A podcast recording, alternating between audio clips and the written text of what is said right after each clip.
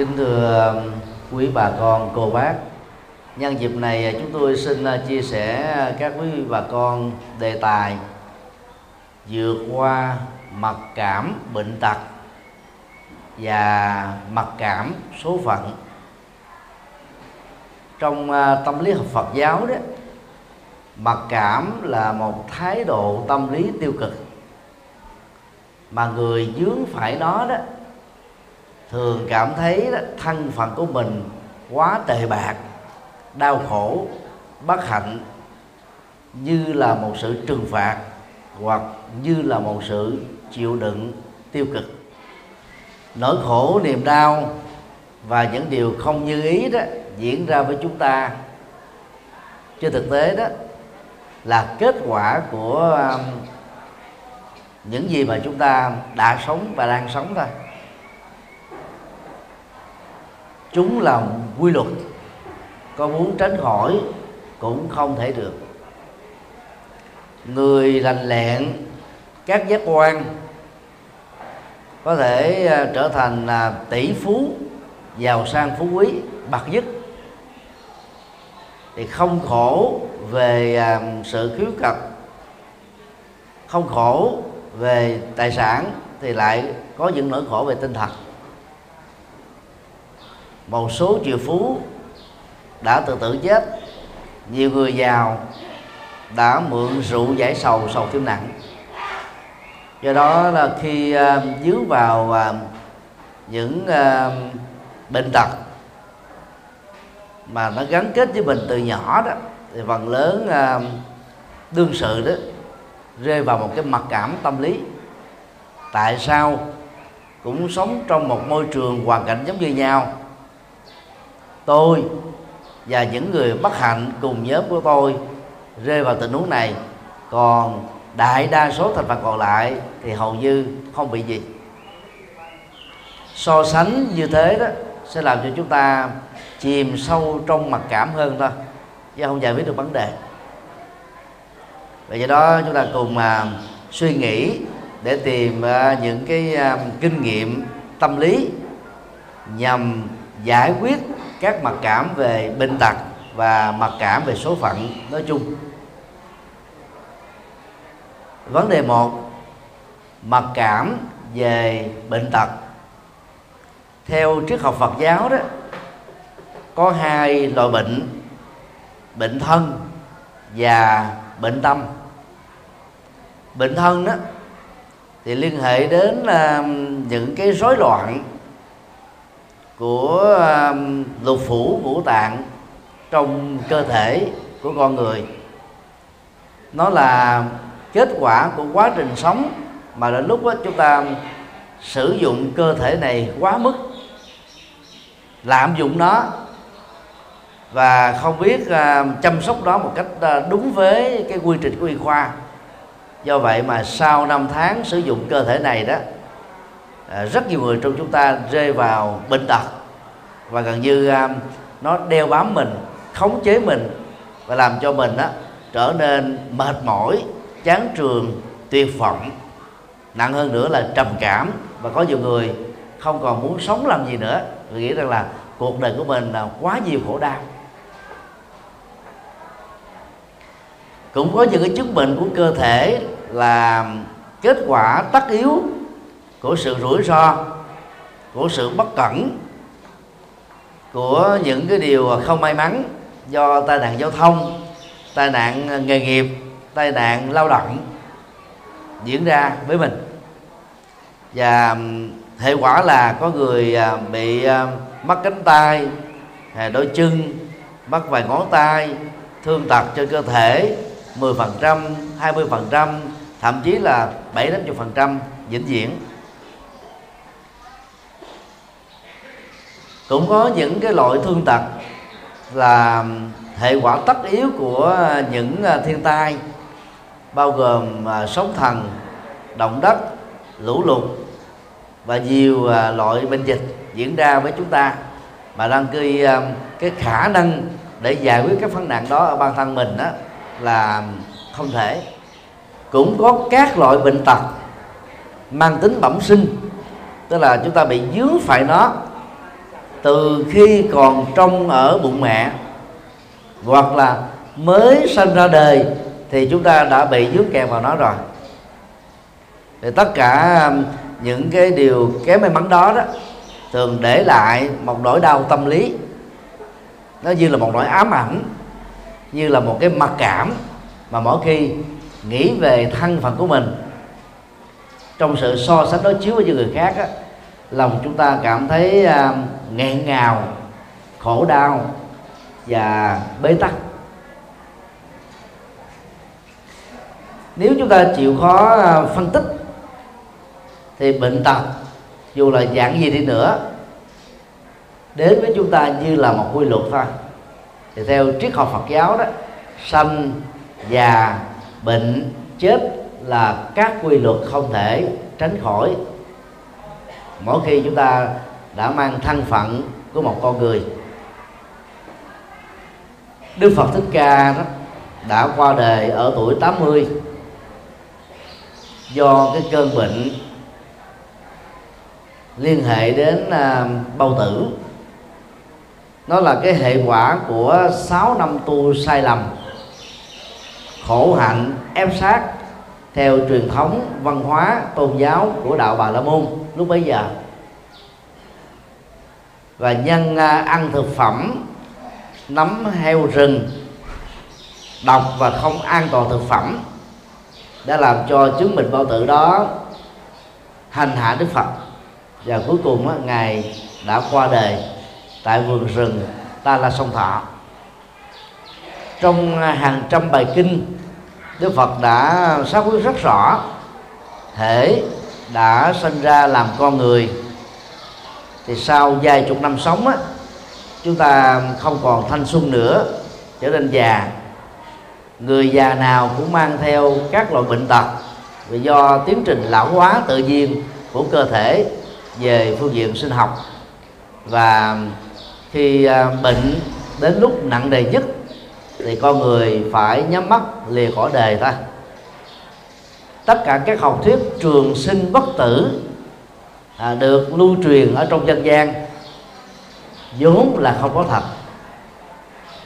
Theo uh, ghi nhận uh, của sách kỷ lục uh, thế giới đó thì người sống thọ nhất trên hành tinh được biết đến là khoảng 127 tuổi thôi hiện nay đó, thì người thọ nhất là mới là 117 tuổi. Thì dầu là sống đến 120 mấy tuổi đi nữa, cũng có đến lúc mà người ta phải vẫy chào, vĩnh viễn với à, cuộc đời này để tiếp tục tái sinh, làm à, con người ở à, kiếp kế tiếp. Như vậy đối với những người khiếm khuyết các giác quan, bao gồm mà mất khả năng để nhìn thấy mất khả năng để nghe mất khả năng để đi mất khả năng cảm nhận vân vân. Dĩ nhiên đối với bản thân mình là một sự bất hạnh lớn. Và đôi lúc đó, chúng ta mất khả năng điều trị dù có tiền đi nữa cũng không điều trị được. Thì chúng ta phải sống chung với ờ, cái cái cái bất hạnh đó ít nhất là suốt cả một kiếp người này. Thay vì ờ, chìm vào trong cái mặc cảm về bệnh tật mà mình không hề muốn, thì à, theo triết học Phật giáo đó, chúng ta hãy tìm kiếm những niềm vui về phương diện xã hội, gia đình, văn hóa, giáo dục và nhiều cái giá trị à, à, nhân sinh cao quý khác, để tâm chúng ta không bị dướng kẹt vào mặc cảm thân thể bị bệnh tật và khuyết tật. Giá trị à, của một kiếp người đó nó không lệ thuộc vào người đó là lành lẹn cơ thể hay là khuyết tật mà là người đó đã sống như thế nào trong kiếp người này. Sống như thế nào nó không liên hệ đến uh, tài sản sở hữu vật chất tiện nghi đủ đầy mà nó là nhân cách sống thái độ sống thôi. Có rất nhiều người kém may mắn không còn cơ hội để nhìn thấy mặt trời từ thuở còn trong bụng mẹ hoặc là mới lọt lòng hoặc là do um, những cái um, à, nghề nghiệp tạo ra như là làng mù ở sóc trăng do tác động của um, của của hành tây. Nhưng lại có những may mắn khác là họ không bị dương vào các nỗi khổ điềm đau của những người có hai mắt bị dướng kẹt. Nếu chúng ta so sánh như thế đó thì cái bất hạnh về khuyết tật ở hai con mắt đó không phải là một cái nỗi đau vĩnh hằng có rất nhiều người à, khuyết tật mắt nhưng tâm trí của họ rất là sáng. Cụ Nguyễn Đình Chiểu là một à, nhân sĩ trí thức yêu nước. Điển hình về phong cách sống này ông được à, lịch sử Việt Nam ca tụng văn học Việt Nam nhắc đến. Có rất nhiều người bị à, khuyết tật mắt nhưng họ đã đóng góp rất nhiều bằng cái cái năng lực của họ cho cộng đồng và xã hội. Hồi còn học à, phổ thông, cấp 3 đó, cách đây ba chục năm, thì chúng tôi học chung với à, một người bị khiếm thị. Anh ấy tên là Huyến. Mặc dầu không còn hai con mắt để nhìn. Nhưng anh Huyến bạn của chúng tôi đó biết đến bốn loại nhạc cụ và là giảng viên dạy nhạc rất là xuất sắc của um, trường uh, Nguyễn Đình Chiểu tức là trường mù. Vì uh, không uh, nhìn thấy được cho nên anh ấy được uh, thi ở trong một cái phòng riêng. Và uh, hội đồng thi đó sẽ đọc đề thi cho anh ấy nghe để anh ấy viết mà viết bằng hệ thống chữ nổi. Nhưng mà trong ngày thi đó anh ấy được cho phép có một thư ký do trường sắp đặt. Anh ấy nói ra bằng à, ngôn ngữ và người ta viết lại bằng chữ. Rồi tờ à, có xác nhận của ban giám hiệu. Kết quả học tập của anh Huyến thuộc vào hàng giỏi của toàn trường. Chưa hẳn là những người có lành lẹn hai con mắt mà có thể có được. Kết quả học đặc biệt như vậy. Và có được cái năng lực à, biết đến bốn loại nhạc cụ và có thể vừa sáng tác nhạc và vừa ca các cái uh, nhạc khúc do mình sáng tác không thua các nhạc sĩ chuyên nghiệp. Nói một cách khác là khi uh, con mắt chúng ta mất khả năng để nhìn thấy ánh sáng thì các giác quan còn lại của chúng ta sẽ phát triển mạnh hơn. Chẳng hạn như là lỗ tai, ta sẽ nghe thính hơn. Những người bị khiếm thị chỉ cần được dẫn dắt đi qua con đường nào một lần, hai lần là có thể nhớ đường đi, lối về. Nghe giọng nói của người thân mình một đôi lần, vài chục năm sau, nghe lại qua điện thoại là có thể nhận ra được. Đang khi những người còn đôi mắt đó, chưa chắc đã làm được như thế. Tinh thần nhân ái đạo lý uh, tình người của Việt Nam đó dạy chúng ta là người còn một con mắt khóc người mất hai con. Tức là cái tinh thần tương ái đó, đó nó làm cho chúng ta là quan tâm lẫn nhau để giúp cho những người trong hoàn cảnh đó giàu đã nỗ lực hết mình rồi mà không vượt qua được. Rất là bệnh tật này đó không nên tiếp tục mặc cảm nữa. Vì mặc cảm nó không giải quyết được vấn đề gì hết. Cho nên à, hãy quẳng cái gánh mặc cảm về bệnh tật trên cơ thể này về cái khuyết tật trên cơ thể này để chúng ta tiếp tục sống và sống trong à, niềm hạnh phúc và bình an. Đạo phật có đề cập đến phương pháp thay thế đối tượng của tâm. Chúng tôi tạm gọi là chuyển đổi đài tâm cho dễ hiểu. Khái niệm đài đó là mượn từ à, ngôn ngữ truyền hình. Mỗi à, một cái à, chiếc tivi đó nếu chúng ta có đăng ký mua các dịch vụ truyền hình chúng ta có thể coi xem được vài chục cho đến là một trăm mấy chục kênh.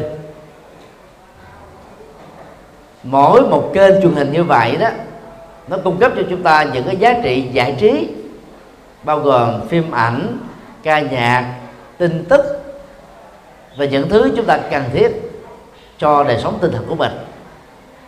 Mỗi khi mình xem một cái kênh nào đó mà lòng mình cảm thấy không vui, không ưng, không thích, chúng ta thường có thói quen là dùng cái tay của mình bấm vào cái nút remote control để chuyển qua một cái kênh khác, một cái đài khác. Và chúng ta dừng lại ở cái kênh hoặc đài mà mình thích. Thì cũng tương tự như vậy. Triết học Phật giáo dạy chúng ta đó, mỗi một cái tích tắc thời gian trôi qua đó, thì tâm của mình đó chỉ tiếp xúc với một đối vật nhất định thôi. Nhưng vì cái sự tiếp xúc nó quá nhanh chóng, nó là những đơn vị nhỏ nhất của thời gian mà mình không có tính điểm được. Cho nên chúng ta có cảm giác rằng là trong một tích tắc của thời gian, chúng ta có thể phân tâm với người A vật B sự kiện C. Mà trên thực tế thì không. Nó giống như là một cái cuộn phim vậy đó. Cái mỗi một cái uh,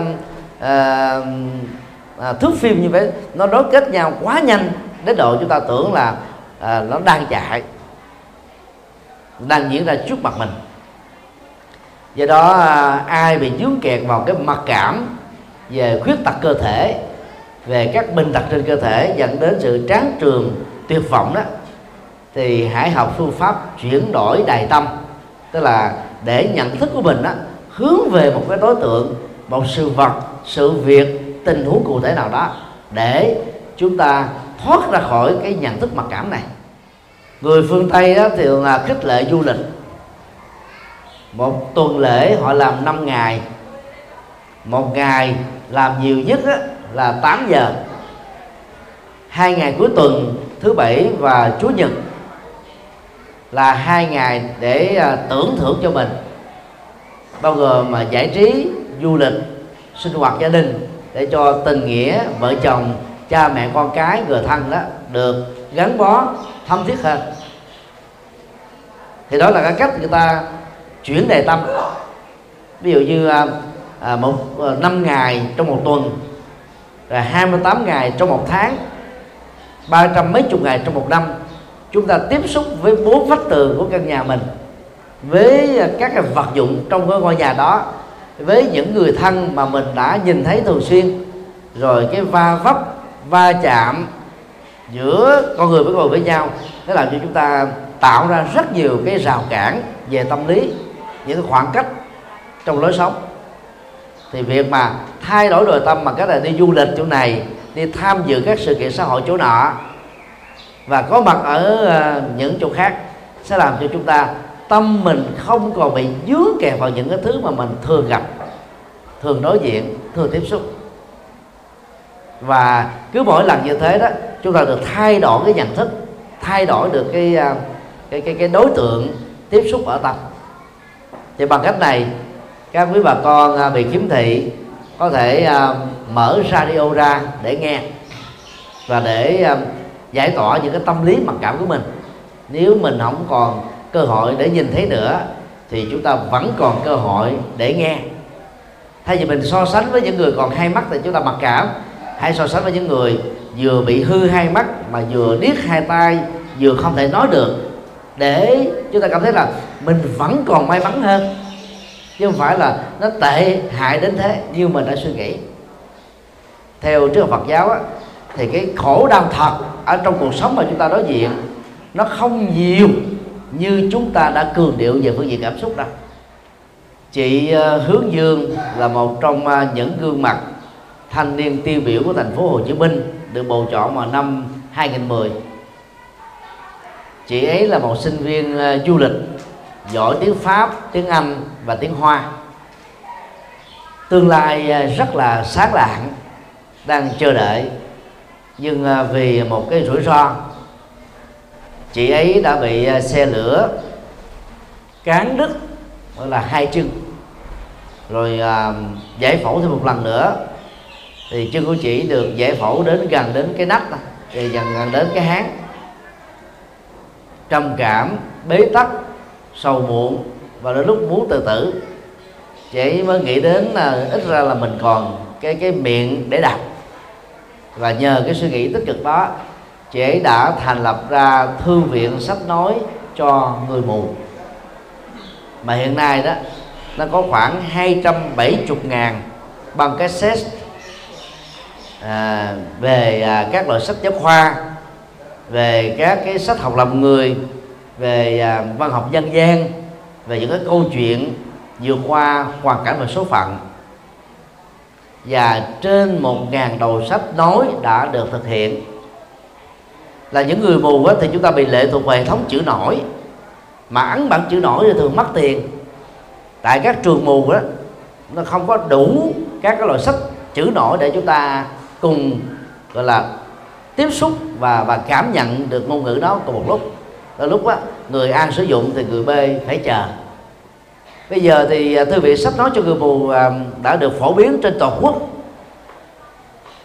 Như vậy là trong cùng một thời điểm chỉ cần có một cái à, hệ thống chẳng hạn như là ipad iphone máy vi tính à, bàn hay là máy laptop hoặc là chúng ta có thể ngồi chung ở trong một cái, cái phòng nào đó một không gian nào đó mở à, sách đó lên hoặc là sách giáo khoa hoặc sách học làm người chúng ta có thể học thậm chí là tập trung cao độ hơn là những người còn có hai mắt. Và thư viện sách nói cho người mù đó để giải tỏa được các cái mặc cảm về thân phận dành cho người khiếm thị. Do đó à, ai không à, sinh hoạt tại các cái trung tâm người mù nơi có hệ thống uh, mù. Thì uh, nên liên lạc với uh, khu phố của mình hỏi thăm ở trong huyện của mình nơi nào có thư viện sách nói cho người mù để chúng ta nhờ người thân của mình đến liên lạc. Rồi sao chép lại à, những cái phương tiện đó về nhà để à, chúng ta tự học. Rồi à, mình là mở mang kiến thức ngoài việc nghe radio thì bằng cách này đó cái, cái mặc cảm về cái bệnh khiếm thị đó nó sẽ được vượt qua. Ngoài ra đó thì à, các bà con cô bác bị khiếm thị đó nên à, tập thói quen là cười. Mỗi ngày à, chúng ta cố gắng dành ra ba lần vào buổi sáng ba lần vào buổi trưa ba lần à, buổi tối để à, chúng ta cười mỗi lần chúng ta cười đó thì cười à, thỏa chí cười thoải mái cười không gượng gạo. Lúc mới thực tập á, thì à, chúng ta còn bị à, gượng gạo. Vì lúc mình cười á, mình không nhìn thấy được gương mặt của mình. Cho nên mình có thể mặc cảm là tôi cười rất xấu tôi đã già nua tôi cười không còn thoải mái như ở tuổi thanh xuân nữa. Nhưng mà khi mà mình cười rồi đó chúng ta sẽ thấy rằng là là là, là tinh thần của mình nó trở nên sảng khoái hơn thoải mái hơn vui tươi hơn. Nhờ đó đó chúng ta sẽ sống một cách đó là là, là an lành hơn. Cứ à, tạo thành thói quen lúc đầu là có điều kiện về sau nó trở thành một cái phản ứng rất là tự nhiên. Mỗi khi nghe điều gì đó hóm hỉnh vui nhộn một ý tưởng hay là chúng ta cười. Tùy theo cái không gian tùy theo hoàn cảnh mà chúng ta nên cười sảng khoái thoải mái bằng âm thanh hay là chúng ta chỉ cười duyên bằng là cười mỉm chi? Bây giờ chúng ta cùng à, tập cười nha. Là cứ cười khá khả sang sảng cười thoải mái lên. Dạ, đừng có gượng gạo gì hết á. Và khi thừa như vậy đó máu á, nó sẽ được lưu thông. Nơ ron thần kinh được làm mới tinh thần á, được lên à, dây cót nó làm cho mình đó, cảm thấy rất là hăng hoan yêu đời. Và điều đó nó tạo ra giá trị và ý nghĩa của cuộc sống. Bây giờ các quý bà con à, cùng chúng tôi cười thoải mái nha. À, khi chúng tôi nói là một hai ba là chúng ta cùng cười. Cười thật là giòn giả trong vòng 10 giây. Bây giờ tất cả hội người cười trải nghiệm hạnh phúc bây giờ và tại đây cùng cười để chứng minh mình được hạnh phúc một, hai, ba. Kha kha kha kha kha kha kha kha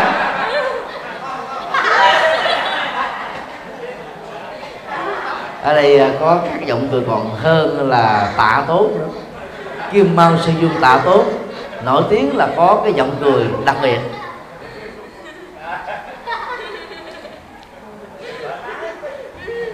Bây giờ à, ngồi trên đây nhìn xuống à, quý bà con à, kiếm thì đang cười chúng tôi à, nhìn thấy quý vị trẻ hơn đến mấy tuổi.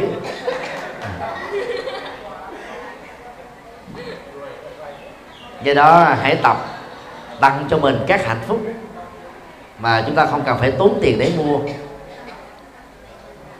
Không cần phải à, mất tiền để có được đó. Chỉ cần à, có nhận thức đúng và biết đó, là thương chính mình thôi biết thưởng mình bằng các cái à, nụ cười giòn giả tươi vui thoải mái. Trước mặt uh, các quý vị dĩ nhiên là quý bà con khiếm thị thì không thấy được rồi. Còn những bà con à, chất độc da cam có thể nhìn được thấy. Có một tượng phật bụng phệ giống như ông địa gương mặt cười rất là thoải mái. Thì phật giáo việt nam gọi đó là phật di lặc. Thực tế đó thì phật di lặc tướng rất là điển trai à, có à, cơ thể hình chữ v. Nhưng mà vì à, người trung quốc họ nắng tạo ra cái hình thù vui nhộn này để giúp cho người ta cười cho nên là phật di lặc còn được gọi là phật cười. Hay à, ở phương tây ta dịch nghĩa đó là phật hạnh phúc happy buddha hoặc là laughing buddha. Thì à, à, quý vị cứ à, liên tưởng đến hình ảnh của ông phật này có cái bụng to tượng trưng cho rộng lượng độ lượng bao dung hỷ xã có một gương mặt cười tượng trưng cho niềm vui à, hạnh phúc tràn đầy ở trong à, cuộc sống của mình. Cho nên mỗi khi ai bị nỗi buồn niềm đau tấn công mình thì đừng có cố tình mà giữ nó. Hãy phóng thích nó thì để phóng thích một nỗi buồn, nỗi đau ra khỏi nhận thức và lối sống của chúng ta đó, thì quý bà con cứ liên tưởng giống như một cái căn nhà. Cửa chính, các cửa cái bị đóng kín. Ống khói bị nghẹt, mà bên trong đó khí carbonic do khói đó, nó lan tỏa khắp phòng của mình. Tồn tại trong một cái căn phòng như thế, chừng nửa tiếng là chúng ta sẽ bị ngạt thở, thậm chí có thể bị chết. Cái công việc của chúng ta là gì? Phải xả ống khói để cho khí carbonic khói này đó thoát ra bên ngoài. À, do đó chúng ta có thể là mở cái cửa cái mở cái cửa sổ mở cái, cái à, ống khói một ở trong ba hai trong ba hoặc là cả ba.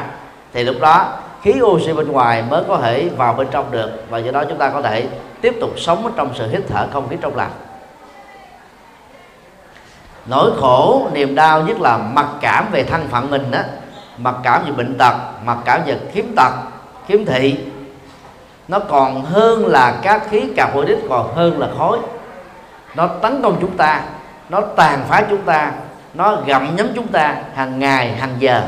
Nó làm cho mình đó trở nên rất bất hạnh. Do đó à, tập phải thành thói quen, mỗi khi mà mình không cảm thấy được vui, thì nên nhớ là nỗi đau đang gặm nhấm mình và hãy buông bỏ nỗi đau đi. Trong uh, kinh Phật có một cái câu chuyện triết lý về một người đi đường bị một kẻ xấu bắn ở sau lưng một mũi tên. Người đi đường đó có thể có ba phản ứng thái độ khác nhau đối với cái, cái tính cách nạn nhân của mình. Thứ nhất á, người đó sẽ yêu cầu luật pháp truy ra được ai là tác giả. Và muốn biết cho bằng được, đâu là động cơ mà người ta đã chê khăm mình, hãm hại mình? Và cái thứ hai, là người đó không bận tâm đến cái việc truy tìm, mà chỉ lo đến các cái dịch vụ y tế, làm thế nào để nhổ mũi tên độc này ra an toàn, và làm thế nào để đến được một bệnh viện hay một cái trạm xá để có thể điều trị kịp thời. Cái nỗi khổ niềm đau mà mình đang bị dướng phải. Tình huống thứ ba là bỏ mặt. Nghĩ rằng là cuộc đời của tôi khổ quá rồi. Bây giờ nhân cái cái cái dịp và khổ đau này tôi chết luôn cho rồi. Tôi từ chối các dịch vụ y khoa. Tôi không màng đến với sự trợ giúp của người khác. Trong bài kinh đó, đó đức phật đã nhận xét như thế này người nào chỉ bận tâm truy tìm ai là tác giả động cơ của người đó như thế nào thì họ có thể chết trước khi các giải đáp này có mặt. Bởi vì con công công việc đó nó đòi hỏi đến cả một quá, quá trình tố tụng điều tra mà không phải trong tình huống nào cũng có thể truy tìm được cái kết quả của nó. Do đó không nên bận tâm công việc đó để cho luật pháp làm. Có rất nhiều người hưởng lương của nhà nước đi uh, có trách nhiệm điều tra vấn đề để tạo ra cái công bằng xã hội. Còn bản thân chúng ta đừng nên bận tâm về cái này. Chúng ta chỉ cần nhờ luật pháp trợ giúp thôi. Đối với tình huống thứ hai đó thì à, người đó nỗ lực tìm kiếm các cái dịch vụ à, y tế cho nên người đó có cơ hội được sống còn được tiếp tục sống và đây là một cái thái độ ứng xử à, rất là tích cực. Tình huống thứ ba đó là bỏ mặt cuộc đời. Cứ nghĩ rằng là số phận của mình nó là như thế, ông trời đã bắt buộc mình như thế, hoàn cảnh đó đã đi động mình như thế, bây giờ mình không cần phải nỗ lực gì hết đó. chấp nhận thôi. Thì đây là cái lối ứng xử dẫn đến nỗi khổ niềm đau nặng hơn, nhiều hơn dài hơn và nguy hại hơn. Do đó à, à, chúng ta nên chọn giải pháp thứ hai để chúng ta được tiếp tục sống. Mất cái à, cơ hội hạnh phúc về phương diện A. Chúng ta đừng nên nghĩ rằng là cuộc đời của tôi đã khép lại tại đây vì chúng ta vẫn còn cơ hội hạnh phúc để trải nghiệm với những điều B, C, D, E, F và những thứ còn lại trên cuộc đời này. Thì bằng cách đó đó những người bị khiếm thị không có nghĩa là mất tất cả. Chúng ta chỉ mất khả năng thấy thôi chúng ta có khả năng nghe tốt hơn những người còn lại. Chúng ta có khả năng tập trung tốt hơn những người khác. Hiện nay đó, nhiều cái trung tâm à, khiếm thị đó đã tạo cái cơ hội nghề nghiệp cho người khiếm thị.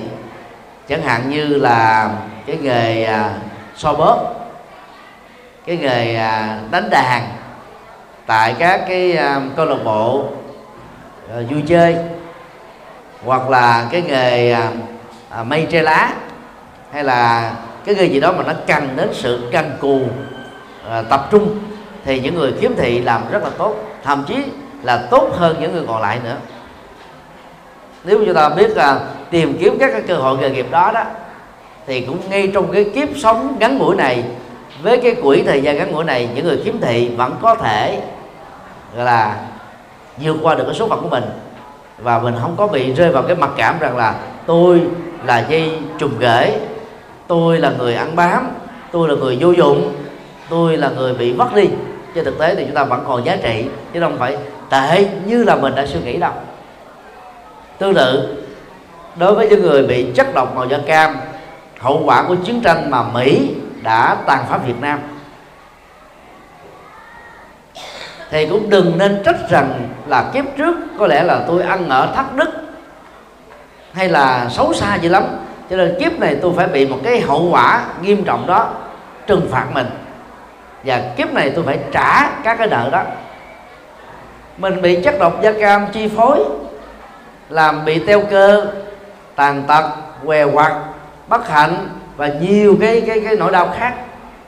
Bây giờ mình còn đi nghĩ rằng là kiếp trước mình thế này thế nọ đang khi mình không có đủ cái năng lực để ờ, soi sáng được kiếp trước của mình, thì lối suy nghĩ tích cực đó chỉ là một sự an ủi thôi chứ không phải là giải pháp.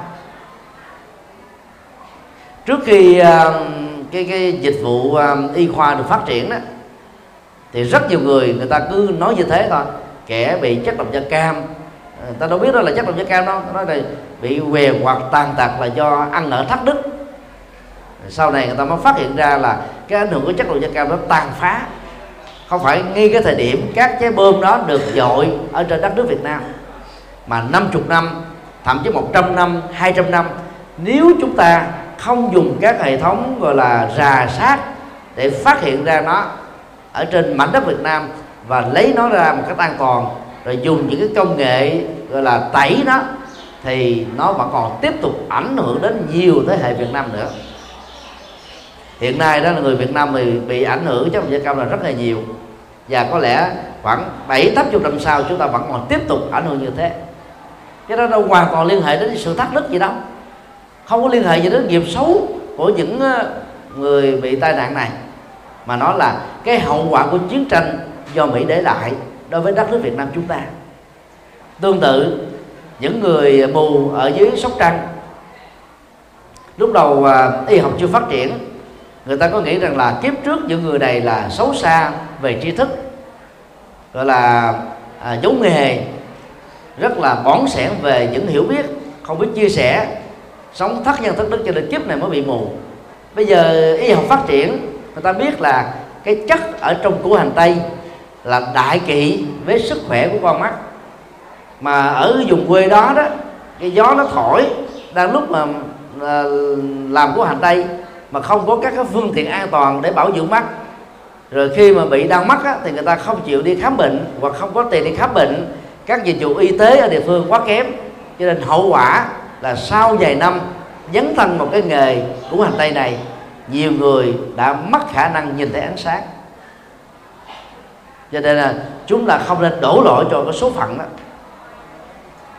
Là do vì chúng ta thiếu hiểu biết về à, y học liên hệ đến con mắt chúng ta đã thiếu cái sự chăm sóc cần thiết đến sức khỏe của con mắt.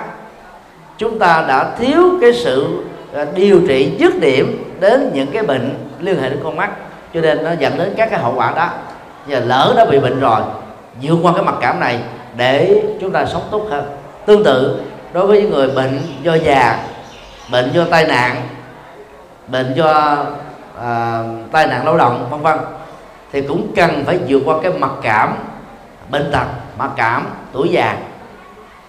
Bởi vì à, đâu phải chúng ta muốn.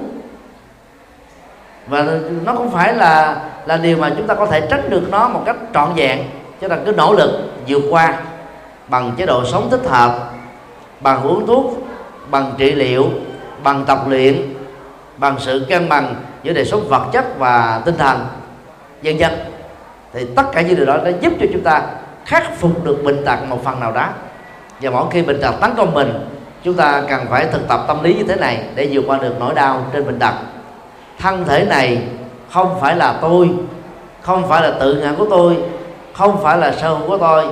Do đó, các nỗi đau bệnh tật đang đè nặng trên cỡ tôi, không còn cơ hội để tiếp tục khống chế tôi, hành hạ hành hạ tôi được nữa. Đó là cái phương pháp mà đức phật gọi là quán vô ngã. Không có cái tôi trên nỗi đau liên hệ đến thân này. Mặc dầu đó là bệnh mình vẫn tiếp tục diễn ra, các cái phản ứng thần kinh, các phản ứng cảm xúc, các phản ứng giác quan vẫn tiếp tục nhận được các cái nỗi đau ở trên cơ thể và nó đưa về thần kinh trung ương để nhận, đưa ra một cái nhận thức là tôi đang đau, tôi đang khổ, tôi đang bất hạnh. Nhưng nếu ai châu đầu vào nó lâu dài đó thì người đó không thể vượt qua được cái khổ cho nên đức phật mới dạy là quán vô ngã để đang lúc đau đó chúng ta không bơm thêm cái cảm xúc đau khổ vào trong đó. Chúng ta thoát ra khỏi nó bên cạnh đó điều trị y khoa đúng phương pháp tập luyện thể thao đúng phương pháp ăn uống đúng phương pháp ngủ nghỉ làm việc rồi uh, thư giãn đúng phương pháp thì chúng ta sẽ khắc phục được rất nhiều các loại bệnh tật. Thậm chí có thể vẫy tay chào vĩnh viễn với chúng thay vì ngồi than giảng, trời ơi, cuộc đời tôi bất hạnh quá. Ôi trời ơi, tại sao tôi à, kém may mắn như thế này? Mỗi lần chúng ta dùng các cảm thắng từ, cảm thắng từ để nói về nỗi đau của mình, thì lúc đó nỗi đau có khuynh hướng giãn nở ra, lớn lên thôi. Bởi vì chúng ta cường điệu về nó, cho nên phải tập thói quen là không cảm thắng hóa về nỗi đau nữa, không xích xoa nỗi đau nữa. Dĩ nhiên cũng không nên phớt lờ nó, vì phớt lờ đó là liều mạng. Phải điều trị nỗi đau đúng cách, thì nỗi đau đó mới kết thúc. Vấn đề hai, đó là vượt qua mặc cảm về thân phận. Nỗi đau khiếm thị, nỗi đau tàn tật, nỗi đau khuyết tật, nỗi đau bệnh chất độc màu da cam, nỗi đau nghèo bằng cùng, đều là những thứ ám ảnh chúng ta rất là lâu dài. Có nhiều người bỏ ra ba chục năm nỗ lực vượt qua số phận nhưng mà không thành công. Do kém may mắn do không được các cái trợ giúp tích cực do thậm chí là, là nỗ lực sai lầm cho nên đó gần như là họ đã không nắm lấy được cái thành công ở trong tầm tay của mình. Từ đó cái nhận thức rằng là tôi có một số phận an bài đè nén hành hạ là có thật. Theo Phật giáo đó, cuộc đời của chúng ta do chính ta làm kịch bản, làm đạo diễn và kim là diễn viên chính cho cuộc đời của mình. Đạo phật có đề cập đến là khái niệm tự do ý chí chetana tự do ý chí đó là cái nhận thức làm cho chúng ta tự quyết định chọn nghề nghiệp này làm công việc nọ quyết định điều kia từ chối điều a điều b điều c. Gần như là tất cả đều do chúng ta quyết hết. Dĩ nhiên là trước khi đi đến một cái quyết định nào đó trên nền tảng của tự do ý chí chúng ta chịu ảnh hưởng bởi tôn giáo mà mình đang theo bởi nền triết học mà mình đang bị chịu ảnh hưởng bởi cái chế độ giáo dục mà mình đã được đào luyện bởi cái cái cái, cái kinh nghiệm à, của những người thân của mình bởi cái tác động của môi trường và mọi người xung quanh.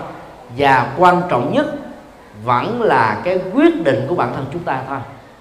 Do đó số phận nếu có không do ai tạo ra mà do chính mình tạo nên thôi. Bởi sự quyết định và sự theo đuổi à, cái nội dung đã được chúng ta quyết định. Trong uh, trường hợp của chị uh, hướng dương bị cụt hai chân chị ấy đã biết sử dụng à, cái giọng đọc nhẹ nhàng của mình để mang niềm vui, hạnh phúc, nụ cười cho hàng ngàn, hàng vạn những người bị khiếm thị. Chàng trai cục hai tay hai chân Nick Vujicic người úc, hiện đang làm nghiệp tại hoa kỳ, là một diễn giả nổi tiếng của à, đạo tin lành anh ấy đã mà mang lại à, biết bao nhiêu cái niềm vui tinh thần cho những người cùng hoàn cảnh tương tự. Năm à, 2013 anh Lê Phước Vũ, một người Phật tử và là chủ tịch hội đồng quản trị của tập đoàn Tôn Hoa Sen, bảo trợ chuyến về của anh ấy tốn đến vài chục tỷ với mục đích là giúp cho những người kém may mắn vì nghĩ rằng là mình có một số phận đã an bài. Ở trong nước Việt Nam có được cơ hội xem trực tiếp ở trên truyền hình, kênh VTV6 kênh HTV để từ đó nỗ lực vượt qua số phận của bản thân mình. Từ lúc mới lọt lòng như là một quái nhân, cha mẹ của Nít là bị bệnh trầm cảm suốt mấy tháng trời như tình cờ mẹ của Đích, đọc được một bài báo nói về cái tấm gương của người cha mẹ đã giúp cho con mình vượt qua được cái số phận mà cặp vợ chồng này đã vượt qua được cái mặc cảm số phận. Ông bà đã huấn luyện nít một người có tinh thần tự lập từ nhỏ. Để cho nít có được tinh thần tự lập đó thì ba mẹ của nít đã không cho nít học ở cái trường đặc biệt dành cho những người khuyết tật. Mà cho nít học, ở những cái trường có những người lành lẹn hai tay, hai chân, hai mắt. Lúc đầu đó nít bị ờ, chúng bạn đồng lớp học, khác lớp học. Gọi là phân biệt đối xử, nó biếm nhẹ, chọc ghẹo. Nít đã muốn tự tử, bỏ học, trốn học. Nhưng về được nâng đỡ tinh thần của người cha, người mẹ nít đã tiếp tục đi học. Dần dần dần vượt qua được mặc cảm số phận éo le của mình. Và ở cái tuổi đôi mươi, nít đã có được hai bằng cử nhân. Mặc dầu không có hai tay, mà nít có thể đánh máy vi tính một phút được 56 ký tự. Nít có thể bơi lội chơi gôn thậm chí là làm cầu thủ. Đá banh. Tức là đó là một cái tấm gương mà chúng ta có thể thấy bằng à, con mắt thật của mình, tiếp xúc bằng đôi chân, đôi tay của mình với con người thật, về thật đó.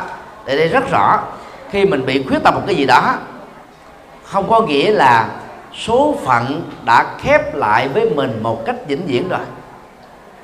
Những người nào nghĩ rằng là khi mà mình bị một cái cái cái gì đó khổ đau là số phận mình bi đát, thì người đó sẽ khó có thể tận dụng được cái cái bất hạnh của mình để biến nó trở thành một cái cơ hội để làm cho mình trở nên đặc biệt hơn. Tục ngữ Việt Nam à, có câu rất hay, có tật, có tài. Khi mình bị à, cái tật quyền gì đó, thì hãy nỗ lực tập trung để phát triển cái tài năng. Còn người có đầy đủ các cái phương tiện giác quan, chưa chắc họ đã làm việc đến đây đến chốn đâu. Thì những người bị khuyết tật đó, người ta phải nghĩ rằng là tôi chỉ còn một con đường duy nhất là nỗ lực vượt qua số phận của tôi. Muốn như thế thì tôi phải phấn đấu gấp đôi cho đến gấp nhiều lần so với các mảnh đề bất hạnh còn lại. Thì tôi mới có thể thành công. Và từ đó à, những người nỗ lực như vậy đã mở ra cho mình một chương sách mới một quyển sách mới một cửa sổ mới một con đường mới. Rất là sáng lạng. Chứ không phải bi đát như mình mình nghĩ đâu thực tế cái khổ đau nó không nhiều như chúng ta đã suy tưởng. Khổ đau ai cũng có. Các vị tu sĩ thuộc các tôn giáo cũng có các cái khổ tâm riêng của họ. Các ông vua, hoàng hậu, thủ tướng, tổng thống, chủ tịch nước, bộ trưởng cũng có những cái cái nỗi khổ niềm đau riêng của họ. Các đại gia, triệu phú, tỷ phú, nước vách đổ tường, sống ở trên đống vàng, kim cương cũng phải trải qua các cái bất hạnh. Nếu con người mà không gọi là sống với bất hạnh này thì phải chịu đựng các bất hạnh khác thôi. Phải thấy như thế để chúng ta không cường điệu quá nỗi khổ niềm đau đến với cái cái thân phận mình, đến với cuộc đời của mình. Do đó nếu mình à, không tự tìm ra được giải pháp để giúp cho cuộc đời mình trở nên có ý nghĩa hơn, như Nick Vujicic như Jessica Cox một à, à, phi công nữ cụt hai tay mà lái máy bay tốc độ cao và trên à, một ngàn mét. Và chị ấy cũng là một võ sĩ tam đẳng quyền đai và cũng là một người chạy xe đua tốc độ cao. Không có hai tay mà chạy xe đua được lái máy bay được.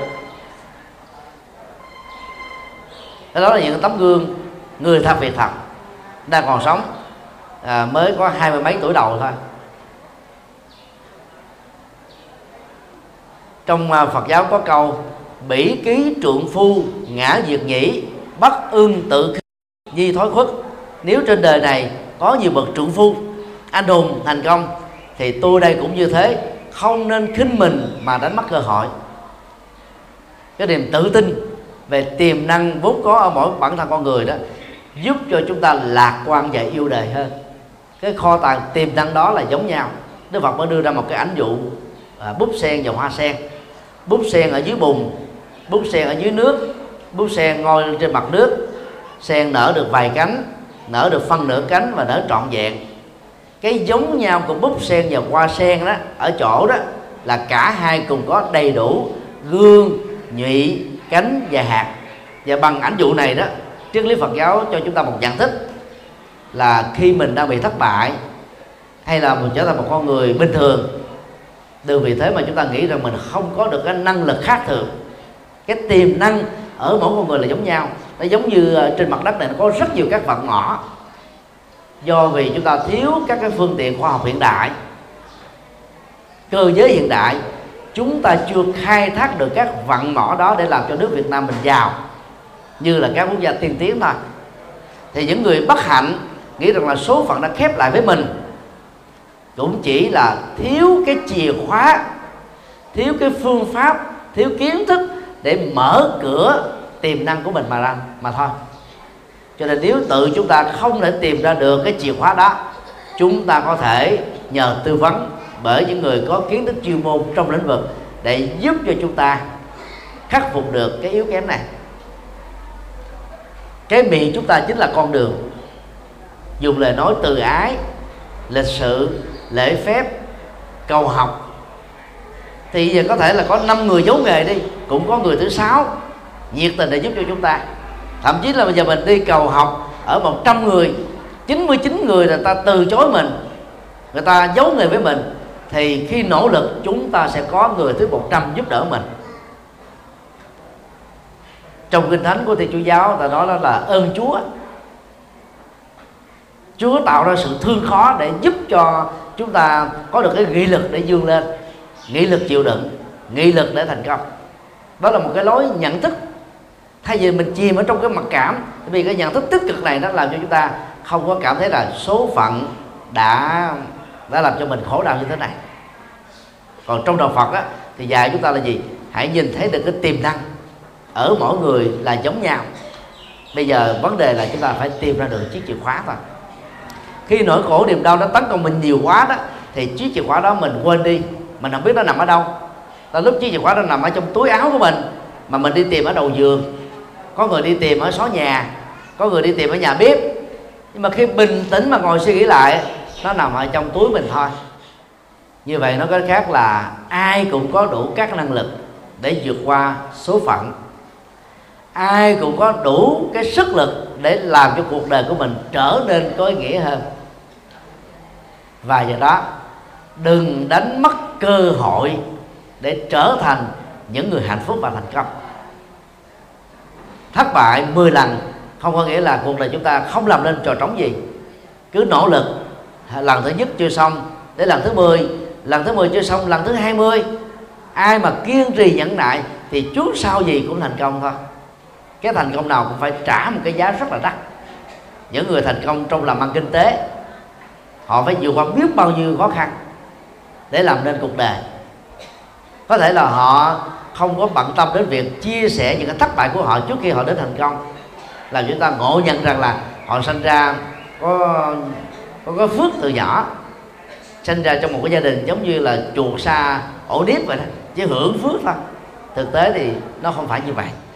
Kính thưa quý bà con à, cô bác, mặc cảm, dù là mặc cảm gia đình, mặc cảm thân phận, mặc cảm bệnh tật, mặc cảm nhan sắc, mặc cảm phước báo, đều là những cái tâm lý tiêu cực làm cho chúng ta không thể phát huy được những điều tích cực cũng không thể trải nghiệm được cái niềm an vui, hạnh phúc ở trong một kiếp người.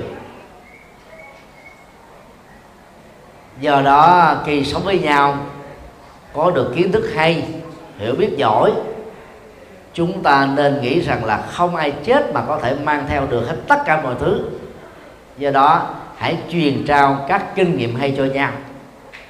Hãy khích lệ những giá trị tốt đẹp cho nhau để tất cả cùng sống được hạnh phúc và đừng đến mất cơ hội giúp đỡ bằng vật chất bằng các hành động cụ thể bằng các cái cái sự dấn thân cụ thể.